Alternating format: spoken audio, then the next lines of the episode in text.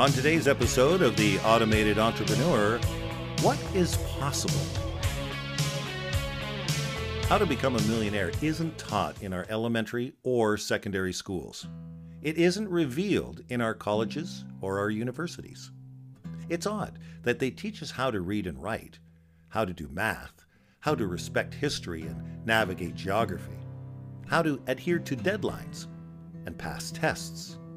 But never was the subject of wealth creation ever approached. That topic was reserved for Hollywood movies. Most have come to believe that becoming a millionaire was for someone else members of the Lucky Sperm Club, lottery winners, celebrities, athletes, anyone but you. In reality, the super rich come from all walks of life. The reason why most people never become wealthy is that they never even consider it a possibility. They have been convinced by those closest to them not to buck the system or chase lofty fantasies, but to accept things as they are. Another reason why most people don't become wealthy is because they have not developed their financial literacy.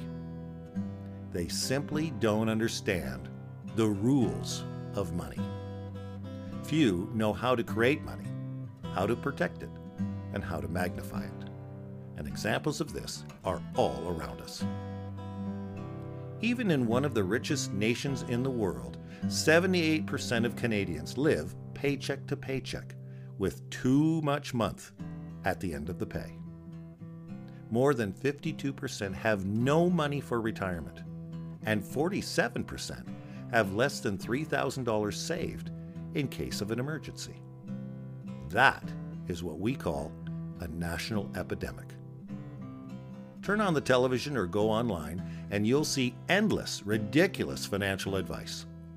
These gurus will suggest saving tricks where your path to riches is finding the lowest price for a product, or putting more air in your tires to save gas.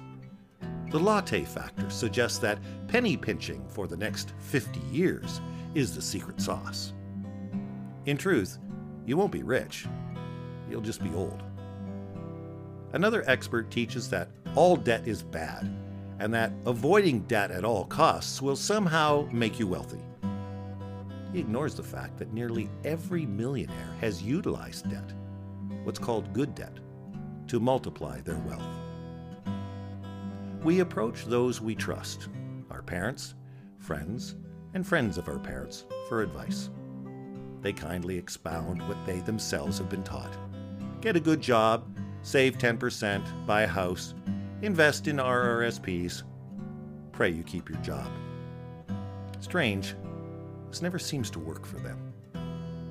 The mantra echoes throughout the years, whispering for us to settle, to remain content, to just exist. But this is not how it was meant to be.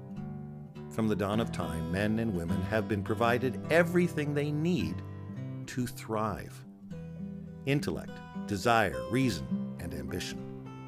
Yet, with the passage of time, many have grown complacent.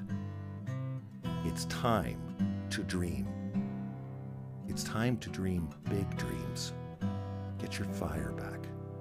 You are meant for far greater things, far more than living a life as a wage slave. While you may not believe you know how, you do have the two things that it does take an important why. It might be your family, personal wants, or even your true purpose.